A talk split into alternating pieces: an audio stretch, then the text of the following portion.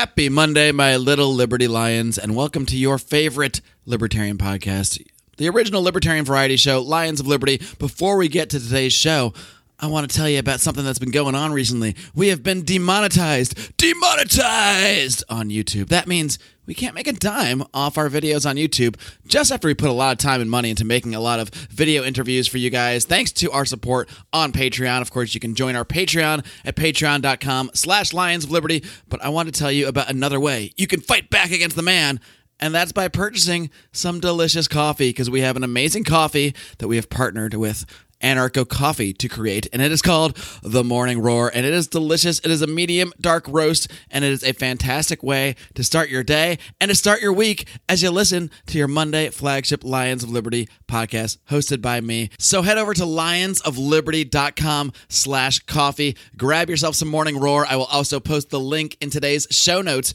which you can find over at lionsofliberty.com slash 410.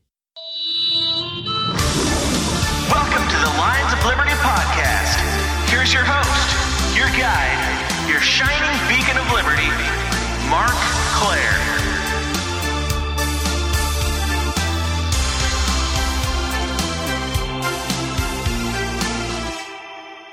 All right, my guest today is a Venezuelan American freelance writer. You can find his writing at the Mises Institute, at Big League Politics, and at the Advocates for Self Government. He is also the author of How Socialism Destroyed Venezuela and The 10 Myths of Gun Control. Very pleased to welcome for the very first time Jose Nino. Jose, are you ready to roar? Hell yeah, man. Let's get this started. All right, man. And, uh, you know, very pleased to speak with you for the first time. I've been familiar with your work for a while here. And, you know, we've got a whole bunch of stuff specifically relating to Venezuela that I want to get into. But first, it's your first time on the show. Why don't you start off telling all the Lions out there a bit about yourself, uh, your childhood, a little bit how, about where you grew up, and uh, how you became interested in libertarian ideas? Well, I was originally born in Venezuela, but I came to the States when I was pretty young, around six, like in the late 90s, right before things really started to, to implode in Venezuela. That was like like a year before Hugo Chavez got elected. And my parents, they kind of saw the writing on the wall, especially in 96 when my dad's like small business went under. It's largely due to like the inflation at the time. A lot of people forget that Venezuela had like around 100% inflation like in the mid 90s and a lot of that stuff like really hit the middle to lower middle classes and below hard. And my family was one of those sectors of the venezuelan society that got hit pretty hard by that. So my parents were left with like a pretty tough choice of looking for greener pastures especially like united states among other countries and they decided to do what was like best for my sister and I's future and move to the states. And I've always like paid attention in the background to Venezuelan politics, but I was never like really hardcore into it. I got into the liberty movement basically through Ron Paul, just like lurking around a lot of forums and catching some of his videos. Since then, I've been involved in university libertarian groups such as like Students for Liberty and Young Americans for Liberty. I lived abroad for some time in Chile where I was doing some graduate studies and doing some freelance work for a free market think tank there. And then I got into the realm of grassroots lobbying and copywriting for the National Association for Gun Rights. And now, for the past few months, I've embarked in like a more online career as a freelance writer. And I mostly write about several topics that range from like gun rights to decentralization. I don't write as much about Venezuela, but I did release an ebook on like what's going on there, which is really like a compilation of like my past three years work on the subject with some updates and just like modifications to make it like a smoother read. I'm kind of curious about when you first moved to the U.S. with your family. Uh, I know you were pretty young, but I'm curious how much you remember about that time, and if you can think back to that, like what are some of the differences? Maybe not even politically, because you probably weren't necessarily thinking uh, in that context at the time, but just what are some of the major differences that struck you, uh, if you can recall, uh, when your family first moved here to America from Venezuela? Well, I could kind of tell that things were starting to go bad because around the apartment complex I lived in, I lived in Valencia, Venezuela, which is one of the largest cities in Venezuela after Caracas, the capital, and Maracaibo. It's a city about nearly 2 million people. In the apartment complex where I was at, there were like armed guards, like with like machine guns and rifles. I, that was like a very like lurid image of like my childhood that I, I still remember to this to these days. But it was definitely from the times I've visited like over the past few years, it's definitely more stable when you look at it from the uh, relative sense. I mean, I would definitely trade mid 90s Venezuela with all its problems for, for present day Venezuela, but it was definitely a society in the decline at that time. But really, that's a big theme of what a lot of my works around Venezuela have been about is that Venezuelan society, especially like its economy, has been declining for a while, for multiple decades, in fact. And that's what contributed largely to the rise of Chavismo, Hugo Chavez's ideology there, and that it was not a overnight process whatsoever. So let, us dig into that a little bit more. When did it all begin? I mean, at what point, based on the work you've done uh, in regards to Venezuela, would you say that socialism began to really take hold and uh, sort of led to eventually what we see today? Well, I, I come from a historical background, and I like to view things from a historic lens, especially macro trends. And we have to understand that Venezuela didn't just get rich because of oil initially. It actually had a pretty hands off approach to economic affairs from the 1910s up until the 1970s. There was like hardly any taxation or regulation. Central banking only came in until 1939. So Venezuela at that time was late to that party and for good reason. And its relatively free economy in conjunction with discovery of oil attracted a lot of uh, skilled labor from Italy, Portugal, Spain, Colombia, its next door neighbor, and even Lebanese and Syrian Christians as well. And that pr- created like a pretty strong economic environment for growth and modernization for the country. But in the 1950s, Venezuela was one of the richest countries in the planet on a per capita GDP basis. But a lot of things started to slowly unravel when the country went back to democracy in 1958.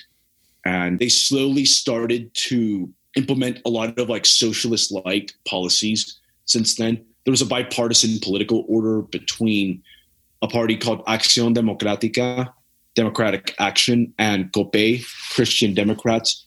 They would take turns in mm. power and pursue very similar policies. There was not much of a difference. And in 1970s is when I believe, in my opinion, that the Venezuelan economy was like fundamentally altered when the government completely nationalized its oil industry. This is this goes contrary to a lot of typical Fox News takes you hear these days that they say that Hugo Chavez nationalized the oil industry. It's factually not true. That was the government of Carlos Andres Perez, uh, the president of uh, of Democratic Action at the time in the mid 1970s. Since then, the Venezuelan economy has been completely controlled by the state.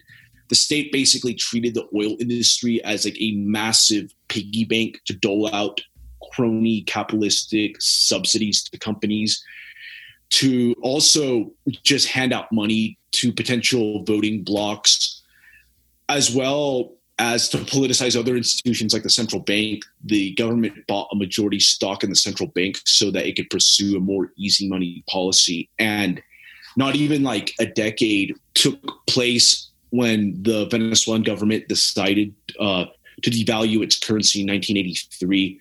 after uh, the government engaged in a huge spending binge during the nationalization period of its oil industry because there was a belief that with a nationalized oil industry, Venezuela could pay for all the, all these types of goods and services through state control, through capturing oil rents and revenue like that and redistributing it. And essentially, it, it, went into kind of like a lost decade in the 1980s. Venezuelans actually started to get poor. It was almost expected that from during like the mid 20th century that you that the Venezuelan economy would always grow, but that was not the case. And ironically, in the 90s and late 80s, Carlos Andres Perez gets reelected, and he promises the same bonanza. But once he assumes power, he realizes that the Venezuelan state is completely bankrupt. The economy is completely shackled by regulations and government control.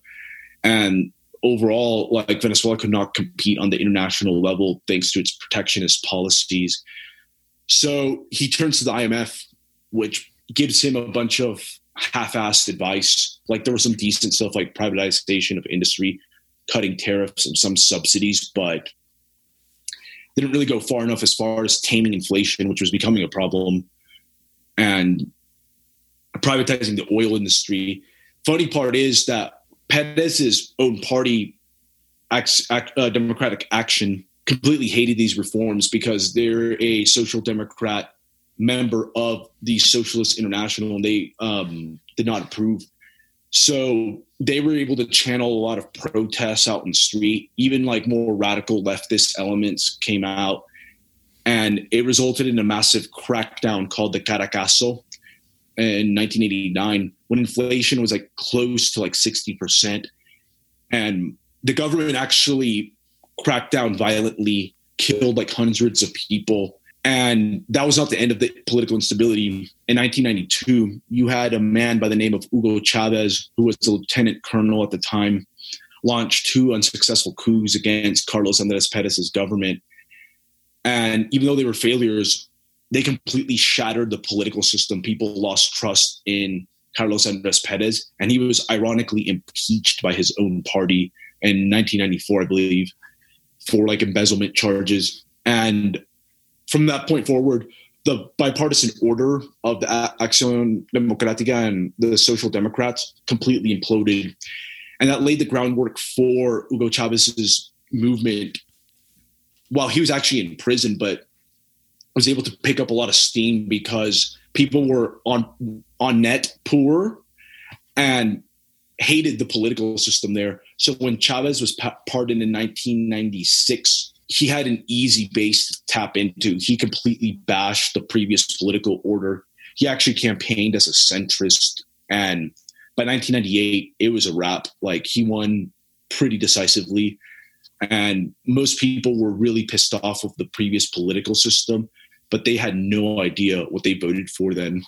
Right. Often you see uh, these revolutionaries and people get excited because they hate their government so much that they embrace someone who is strong and, and promising change. And obviously, uh, Chavez kind of built his name for himself with those attempted coups, which did, did lead, to, lead ultimately to him becoming president. Uh, I do want to kind of tick back a little bit further and try to just wrap my head around how this kind of happens to a nation like Venezuela, where things seem to be going pretty well. They seem to have pretty free markets. Uh, the economy is doing well. You know, in the 1950s, And then at some point, the government just starts to institute more socialist policies. Um, perhaps not coincidentally, as you mentioned, as it became more of a democratic country. Is that almost something that's maybe inevitable in some ways? As a country becomes wealthier, um, people might just expect more things uh, from that sort of wealthier nation? Or is there some sort of specifics that you can point to in terms of why Venezuela sort of taken that turn? Obviously, socialism is something that has sort of creeped its way throughout all of South America you know, over the decades. But what kind of insight can you provide on on the reasons behind why you know that turn started to come in? Well, I go over this in my ebook as well.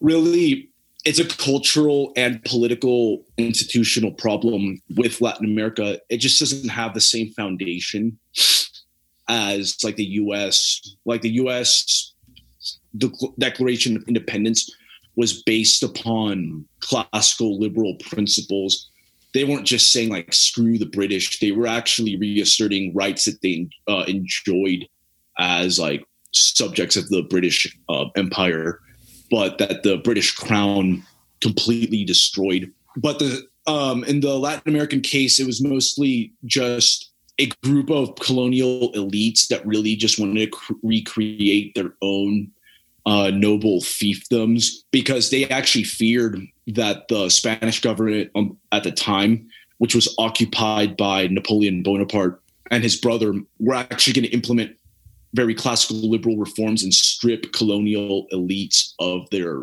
privileges. So even like in after independence was successfully attained in Venezuela, a lot of these countries maintained really strong colonial mercantilistic um, institutions that were very corrupt. And that was always a very strong rallying point for a lot of leftist ideologies. Because when you look at a lot of the right wing in, in these countries, they tend to be very corrupt. So it's easy for leftists to mobilize against them. But in the Venezuelan case, its best governments have historically been under military dictatorships for the most part because they were not very activist in economic affairs. And the opposition to these governments was overwhelmingly socialist like even communist.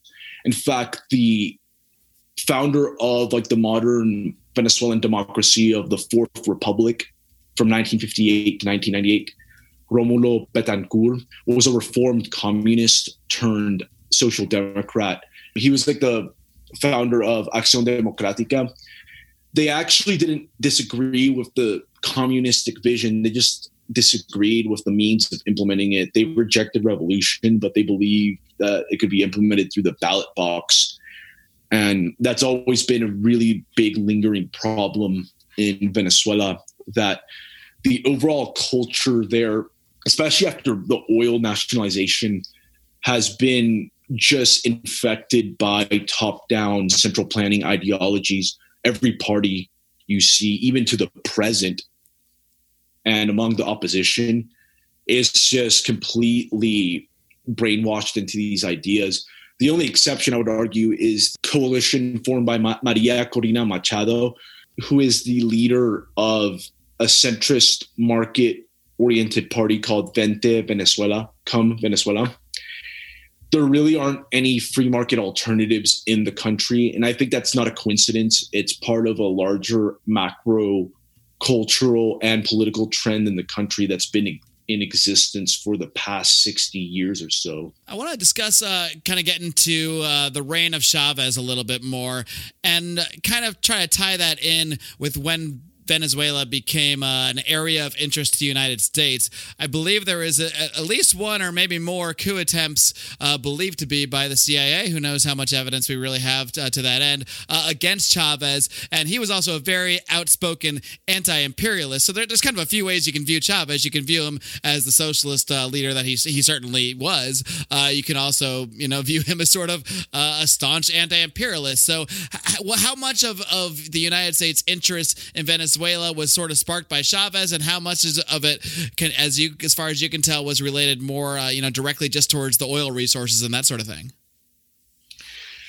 Well, interestingly, Chavez's first years in office, he was actually kind of centrist. He even privatized like certain industries. I think like in the mining sector, but it wasn't after I would say I think things changed after 9/11 interestingly because the US was completely emboldened by that. They were ready to do regime change everywhere.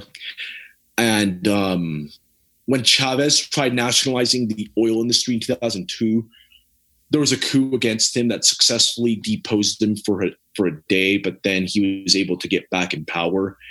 And there was a lot of evidence that the CIA was involved, and that completely emboldened him. He went from like a centrist to a, a full blown radical but he actually didn't brand his movement socialist till I believe around 2006 or 2007 when he changed his the party the party he was part of to the United Socialist Party of Venezuela because his movement originally was the Fifth Republic movement of Venezuela and US has had an interest because like let's face it US is the most powerful country on the planet and is willing to do regime change wherever it pleases. And when you see a rogue regime in its own backyard, it's going to have like it's going to be involved in some capacity. The thing is that I think like when you look at the neoconservative establishment, their main focus the past 20 years has been the Middle East. So Venezuela has kind of taken somewhat of a backseat, but don't that that should not be confused for the fact that they're they've been wanting regime change for some time there. They've tried getting involved through a lot of these student groups. You see a lot of the really socialist light opposition uh, pal around with a lot of think tanks in Washington D.C., like the American Enterprise Institute and other groups, um, in efforts to try to like topple whoever's been in power, whether it be Chavez or Maduro. Um, I do think Venezuela's entire um, economic debacle is, for the most part, self-inflicted. It's been collapsing even before Chavez. But I think that the U.S.'s policy of trying to do regime change has actually emboldened both Chavez and Maduro's current regime because that's the problem with sanctions and all these other policies. They end up hurting the people and empowering the government. And, then when the people see uh, or perceive that the United States is attempting to overthrow their leader, uh, naturally they're just going to rally around that leader, probably almost whoever they are, even if they might dislike their leader.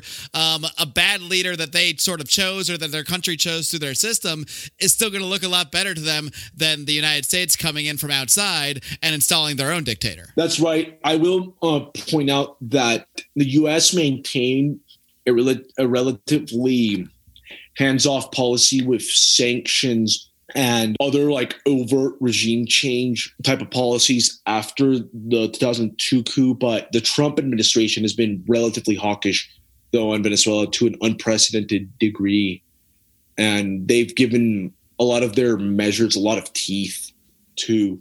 So indeed they have been trying to topple the maduro government and it's failed so far. And in fact um, I've read some reports that Maduro got the Maduro government is actually stronger than ever. And you think that's in large part due to, like you mentioned, the increasing, uh, I guess, boldness of the Trump administration to sort of put pressure on Venezuela or kind of make them a target once again after the U.S. was somewhat hands off for for you know the last decade plus. Yes, I mean there, it's that. I also think too the opposition in Venezuela, to be quite frank, sucks. Like ideologically, I don't think they offer much. Like to get the country moving again. I think that they need a very clear free market alternative, but it's just not there. Also, the U.S. involvement there, there's a bigger geopolitical play too. Um, because of the fact that U.S. is parked everywhere, especially in the Middle East, superpowers like China, Russia, and even lesser powers like Iran have also parked in the U.S.'s backyard, specifically in Venezuela um, as a way to kind of give it the middle finger for a lot of the stuff it does abroad because the U.S. is no longer the only sheriff in town. We already saw that with Syria. Now that like Russia is heavily involved there, and same thing with Iran, that there will be anti- antagonistic powers that will check U.S. foreign policy adventures, and Venezuela is also a staging ground for that now and that's why you're seeing a lot of hawks. Well, you saw that specifically from like January until April. Venezuela hawks really dialing down um, the pressure there because of like the heavy foreign involvement. But I think it's part of a larger geopolitical game now. We're not talking just about like the failure of like certain Venezuelan economic policies. We're talking about a, a kind of like proxy conflict between certain factions of global superpowers. Something I hear a lot uh, from people involved in Venezuela is that uh, there's direct involvement, up to possibly including troops uh, of the Cuban government, which actually struck me as uh, pretty interesting because, you know, I, I, as far as I know, Cuba's relatively poor. Of course, the people in the government have, have, have you know, any money that there is, any wealth there is, it's mostly concentrated there. H- how much, as far as you're aware, is the Cuban government directly involved in, in Venezuela and with the Maduro government? I forgot to mention them as well. Yeah, they're very involved. Um, Uh-huh. I remember when I was there, uh, it was like in 2014. Um, there was definitely like some security detail um, that I noticed that had Cuban accents and stuff like that. Because yeah, the rumor is that a lot of Cuban intelligence and troops are there, and it also makes sense from a geopolitical standpoint because Cuba um, is part of that same China, Russia, Iran axis, and they've had very good relationships with Venezuela. They get oil and other resources from Venezuela, and they're a mutual trading partner because the U.S. hates them as well. So there, there is in some ways it seems just like a, an old school, almost Cold Warish alliance that is sort of come together or has remained together, I guess, over the decades uh, against the United States. I guess one of the major differences being, you know, the United States can no longer seemingly just run roughshod all over the place. Now there is a lot of resistance to to overthrowing governments such as that in Venezuela. Oh, definitely, and that's why I, I um, that's why I think like Russia and China that are very involved there because every even like major superpowers like the US, there's going to always be imperial overstretch. So they're going to set up their assets like in our backyard, our blind spot. So yeah, I don't really, I couldn't, I don't really put it past them considering the US's track record. I want to get a little more into uh, you know the, the most recent goings on in Venezuela. It does seem there was an attempted coup, an attempt to put uh, this guy Juan Guaido into power. Um, and I'm sure you're familiar uh, with the controversy, some of the controversies that have been going on within the libertarian movement. I'm not going to go naming names. Anybody that kind of follows this stuff knows what I'm talking about. But you know there are basically a couple different factions out there in the libertarian movement. There are some that really support not government. I, I don't think any faction in, in, in the libertarian movement supports the United States government getting involved in Venezuela, but there are those there are some that do support kind of helping uh, certain factions in Venezuela, you know, through through private or voluntary means, uh, to sort of get Guaido into power as as in terms of just representing the rule of law. Uh, some claim he should be the rightful president, uh, with the idea being that that could potentially lead to a an actual libertarian government, perhaps led by Marina Corina Machado, who is you know kind of like a classical liberal. She might not be an ANCAP, but she's certainly closer to much closer to that than uh, obviously the, the current government's there. And then there are those. There's kind of another side to that that would just say hands off. Um, you know, we shouldn't be involved at all. We shouldn't be supporting this Guaido guy because he's clearly a CIA puppet. Uh, and then you know, coming back to them, they'll they, that that faction will sort of be called you know Maduro propagandists and that sort of thing. So where do you sort of fall within this whole dialogue in terms of how libertarians should be viewing the, the situation in Venezuela? I, I guess specifically when it comes down to this this sort of cl- conflict over Guaido versus Maduro, and you know, should libertarians even be picking a side here? Because I don't think anyone involved is is a libertarian or, or an angel of any kind. Yeah, this, this is a complicated question, but I've actually written about how uh, breaking up Venezuela would actually be a good idea, especially like a secessionist movement in the western region of the country, which is actually pretty pretty dissimilar from the rest of like say Caracas and other parts of central Venezuela.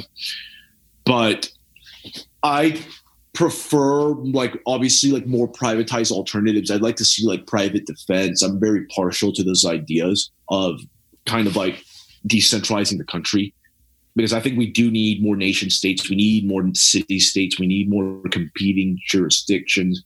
But I don't want that to be necessarily done through like state intervention. Now, I think that like, yeah, I've been kind of in the loop on some of that whole controversy there. It's hard to avoid if you're a, a libertarian on the internet sometimes. yeah, indeed. I'm not a fan of Juan Guaido, especially his party Voluntad Popular, which is Spanish for popular will. They're a member of the Socialist International. They're essentially the children of the failed political order of pre-Chavez um, era of the pre-Chavez era. And I think that they'll repeat a lot of this, the stupid mistakes, and they won't implement the same kind of. Um, they won't implement the reforms that are needed to move the country forward. And I don't even think they might stay in power that long if they somehow get into power too. So there's that. I think that the country does need like a very strong type of like market like opposition. in the mold of like the Eastern European countries, and also like an almost quasi nationalist movement, if you will, like Eastern Europe, because it is clear the country ha- there is like foreign interference, in, uh, no matter how you slice it, but it's a good way to rally around the issue uh, around like some type of like free market nationalism. But i don't really think in the present moment that there's really much to do there. I do salute efforts to um conduct like private like ventures inside of there to try to raise awareness and possibly promote a peaceful transition out of its current regime. But I don't trust the current opposition that's there at the moment. Do you believe that Guaido is uh, a you know actually a CIA puppet in, in the sort of direct sense, or do you believe he just kind of aligns with their current interests? So you know perhaps they're backing him for you know some sort of short term game. I haven't really looked into the topic that much. That being said, from what I've gathered, he has been involved in a lot of like the DC think tank sphere especially those groups of students. The guy's young. He's I think he's like 35 or 36. And the opposition has been trying to put some people in the Washington D.C. pipeline, try to get them trained. Always a little suspicious. like one of the people that has been pretty notorious in promoting that is Roger Noriega of the American Enterprise Institute he goes around like Latin America. Uh, he does a lot of decent projects like promoting like market oriented stuff and educating like Latin American politicians and would be politicians there about um, certain free market principles. But I think with the Venezuelan class, um, these people that you're dealing with, they're all social democrats for the most part. And um, they're not going to implement fully a lot of the stuff that they'll impart on them. And also, it's AEI, which is a pretty neocon conservatism Inc. type of institution. So there's not much to expect from them there.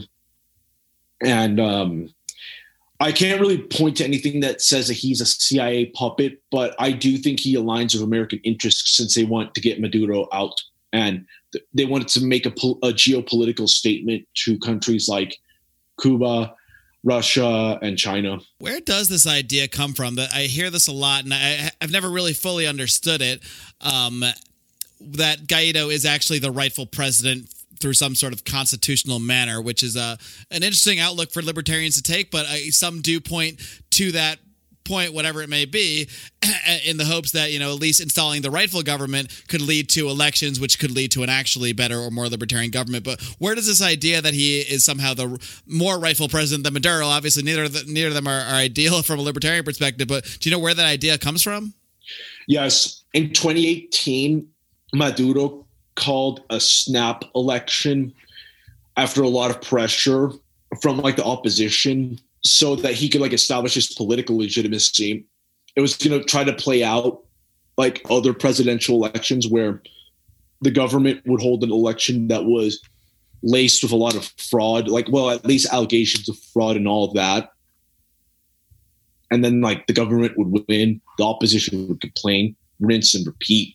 Well, it didn't go as planned because when Maduro launched his snap election, the, mo- the majority of the opposition abstained.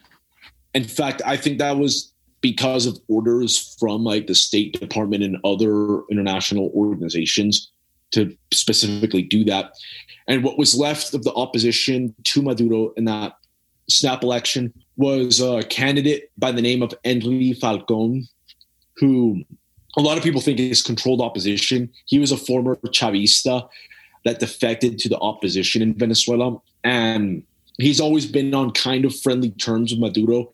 Like they disagree with the way the country's going, but he's kind of like a palatable opposition for the government to handle. And Maduro ended up winning in a landslide, but the opposition did not recognize the results. And they used that as a play that this entire snap election was illegitimate and thus, according to the Venezuelan constitution, the legitimacy of this election leads to the leader of the National Assembly, Juan Guaido, becoming the interim president of the country for the time being. So he he was never even running for president. Uh, they're just saying that it's because of the because Maduro's snap election, they're saying was illegitimate by default. If if you accept that that was illegitimate by default, according to the Constitution, Guaido would be the leader. You know, if he accepted that premise. Yeah, that's basically the play.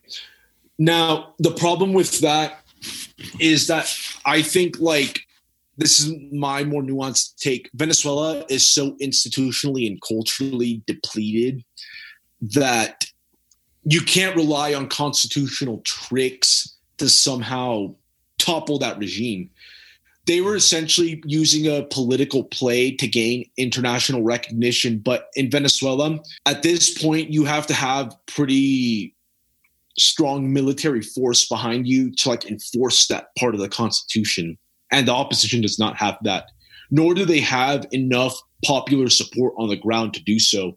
But I think that Venezuela has hit such a primitive state of politics that's gone like really back to basics. It's all politics comes through the barrel of a gun, just like Mao Zedong said. And that's what Venezuela is. It's like a, it's kind of like in a state of nature. So I think like the whole that whole coup thing, that was just cosmetics. Like they never had any type of armaments or ability to dish out punishment towards the government to even topple that regime. That was just a paper candidacy launched by the State Department in hopes of somehow toppling the Maduro regime, which has always had pretty strong control, not only just through the state, but also through a lot of the criminal and paramilitary elements there. And the opposition in Venezuela, it's big, but not big enough to topple Maduro. How does someone like Maduro stay so popular uh, in general? I mean, you mentioned that he does have you know pretty widespread support, even as the economy continues to collapse, even as things seemingly just get worse and worse and worse as far as inflation, uh, food shortages, and all this stuff. How does someone like that maintain popularity through such terrible conditions? Well, one thing to note: this is not occurring in a vacuum. A lot of people have left Venezuela which includes a lot of people that could potentially be in the opposition. So the brain drain really hurts the opposition bad. So it's not a matter of uh, Maduro receiving overwhelming support from the populace, like exclusively. It's also the fact that he has an environment that's pretty favorable towards the incumbent. It also helps that he has foreign governments propping him up, like China, Russia, Cuba.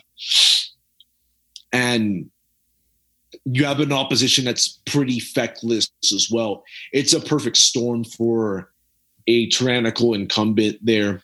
And yeah, and I think like this goes to show that like in politics, like it's not about necessarily having the right ideas. If you cannot mobilize, you will not win. That's plain and simple. It's um it's a very value neutral art where those with the best tactics and mobilization strategies are the ones that end up coming out on top. And so far, the Maduro government has that in their favor. Hey, friends, I got to take a quick pause here to tell you about another great libertarian podcast out there. It's called Free Man Beyond the Wall, hosted by the artist formerly known as Mance Rayder, now known simply by his real name of Pete Raymond. And I gotta tell you, Pete is a machine. This guy brings you a new episode of his own every single Monday, Wednesday, and Friday, and he has done some absolutely fantastic in depth interviews. He's had on everybody from Ron Paul to Thaddeus Russell to Phil Labonte, the lead singer of All That Remains, a very diverse group of guests, not always libertarians. He also did a great show with a Washington, D.C insider lobbyist revealing a lot of the dirt that goes on behind the scenes in DC. He has done so many interviews that I have just said, darn, I wish I did this one myself. So I really do want to highly recommend checking out Free Man Beyond the Wall. You can find it over at freemanbeyondthewall.com as well as iTunes, Stitcher, and all those fancy podcatchers out there. One thing I definitely want to touch on uh, because it's something that you write about so much and that you're so passionate about is the topic of gun control as it relates to Venezuela. Uh, when did gun control start becoming a factor into Venezuela, and how do you see things playing out in Venezuela if it had just, you know, maybe done everything it had tried to do over the years, but had remained, uh, you know, had allowed an armed citizenry? um, maybe we can learn some lessons from that, uh, you know, based on what a lot of people want to see here in the United States as it relates to gun control. Uh, first of all, Venezuela really never had the Second Amendment. In fact, starting like in the 1930s, it passed very draconian gun control where you could only have like single shot, like 22 rifles. And the only way you could carry like a handgun was if like you were like in the military or private security and you had to also jump through a bunch of hoops so that's just not there. And this goes back to one of my previous points that like the Anglo-Saxon Saxon tradition of, like an armed citizenry, whether it's like militia or private citizens owning guns, was never really a thing in Latin America, especially in Venezuela. The only people that generally had guns in those in, the, in Latin American countries were people connected to the nobility, soldiers, certain members of law enforcement, and in modern times, private security which is heavily licensed by the state, and paramilitary or criminal elements. So that never really existed. What you see people talking about now were specifically these measures, like this armament measures that were passed both under Hugo Chavez and Nicolas Maduro, where they confiscated certain firearms in response to a lot of the crime waves that Venezuela's had. Crime waves have been a thing in Venezuela since the 80s. And that's part of the economic and cultural breakdown of the country. And the only people that really have the guns now are like the militias connected to the state, the and criminals and the government, obviously. But I think that yeah, it does show that like the Second Amendment, a lot of people take for granted here because in times of crisis, you definitely want it. You definitely don't want to be unarmed because the history of tyrannical governments and gun control is inextricably linked. And you could see it from even like Cuba, Soviet Union, Nazi Germany, Mao's China. They always seized guns or took advantage of previous gun control measures to seize guns under tyrannical regimes. And it's it's an insurance policy ultimately against tyranny, against like complete breakdown. Because in Venezuela, what we see is not necessarily like a Soviet like system of like systematic tyranny. You see a form of anarcho tyranny, meaning where the government just lets criminals run loose without impunity and just uh, attack and prey upon the population. They don't have to send like jackboots in to tyrannize people they they have a lot of paramilitary and criminal actors to do that and it installs fear in the population. And when you're when they're disarmed they have no means of fighting back against it. So people just generally just completely feel paralyzed because you know they're kind of getting hit from every angle whether it's economically uh, the government cracking down or like you said these these all these non-government actors that they're just completely defenseless against. Yeah it's, it's essentially that. There are a lot of people i have like some distant family members and friends that I still am in touch with that end up getting guns on the black market because that's how they they're going to survive there.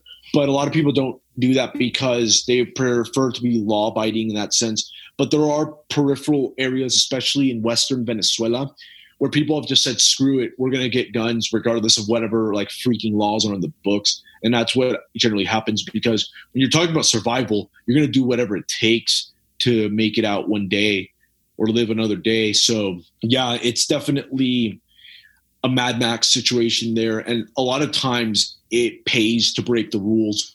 I'm just curious uh, as we wrap up here, Jose just your general thoughts after obviously you're, you're you know growing up there and your, your connections with family and the people you still know there combined with all the research you've done on this topic in the past few years is there any hope? I mean, is there any hope to see a non-socialist, non-strong-arm government in Venezuela? Is there any hope for the libertarians? That I, I know there are libertarian movements uh, in Venezuela, as, as, small as they may be. Is there any hope that some of this can turn around eventually, or are we just at the point where we're kind of at the point of no return, and it's, it's just going to sort of continue to spiral?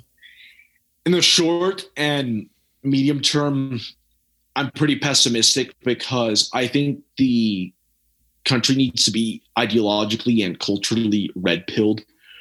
Until that happens, you're going to see a lot more of the same. Either the government's going to stay in power, or if the opposition somehow pulls it off, it's going to be a very weak government that doesn't do the right reforms that are needed to get the country up and running again. And then it's going to probably switch back to some like permutation of um, of Chavez or Maduro's regimes. Uh, it's pretty bleak. I think in the long term, anything's possible. And we already saw that with the collapse of the Soviet Union. After nearly like 70 years in power, it eventually disintegrated. And you saw some positive developments with the Baltic Tigers, like Estonia, Latvia, and Lithuania and I think Venezuela should look at those examples or like other Eastern European countries and Central European countries that had socialist governments or puppet governments there as models. But right now, it's I find it very difficult for the country to move forward. And I think in the next five years, I wouldn't expect much different. Well, hopefully, uh, enough Venezuelans can somehow, you know, catch a few minutes of Wi-Fi and stumble around along the right libertarian free market content or ideas somehow, and uh, you know, eventually red pill enough people to make some change. But obviously, um, this is not going to be an easy battle. It's not the kind of change that's going to happen overnight. And in some ways, it really does make you appreciate that for all the problems in the United States, for all the talk of socialism, and there certainly is a lot of talk of it. At least we do have the underlying concept of freedom uh, that we can keep pointing back to. Whereas a country like Venezuela simply simply doesn't even have that base at all. So there, there's not even you know that that older culture to point back to, or that base culture where you can kind of draw from. It has to really just be generated f- from the ground up. Um, Jose, it's been a great time talking to you. I really do appreciate your perspective uh, on Venezuela. Can you just um, let everybody out there know before I let you go how they can find all your writing and um, how they can, of course, get access to your books? Okay. Yeah, if you go to my website, josealnino.com, you can find my works there, specifically on my newsletter, josealnino.com forward slash newsletter. And to get my books, just go on josealnino.com forward slash how hyphen socialism hyphen destroyed hyphen Venezuela for my Venezuela book. And for my gun book, it's josealnino.com 10 hyphen myths hyphen gun hyphen control. And for social media, I'm mostly on Twitter at Jose Alnino. And yeah, that's those are the main places I'm at. I have a daily email list. I'm mostly tweeting my articles at Mises.com, ammo.com, and Big League Politics. Uh, I'm generally very active on social media with regards to topics like, say, gun rights or whatever's hot in the U.S. as well. I'm not writing as much on Venezuela these days, though. All right, well, Jose, I really do appreciate your time. I'll be sure to link to everything you mentioned in the show notes for today's episode. Please do keep up the great work. I know I don't don't need to tell you to do that, and keep on roaring, Jose. Thank you so much, Marc.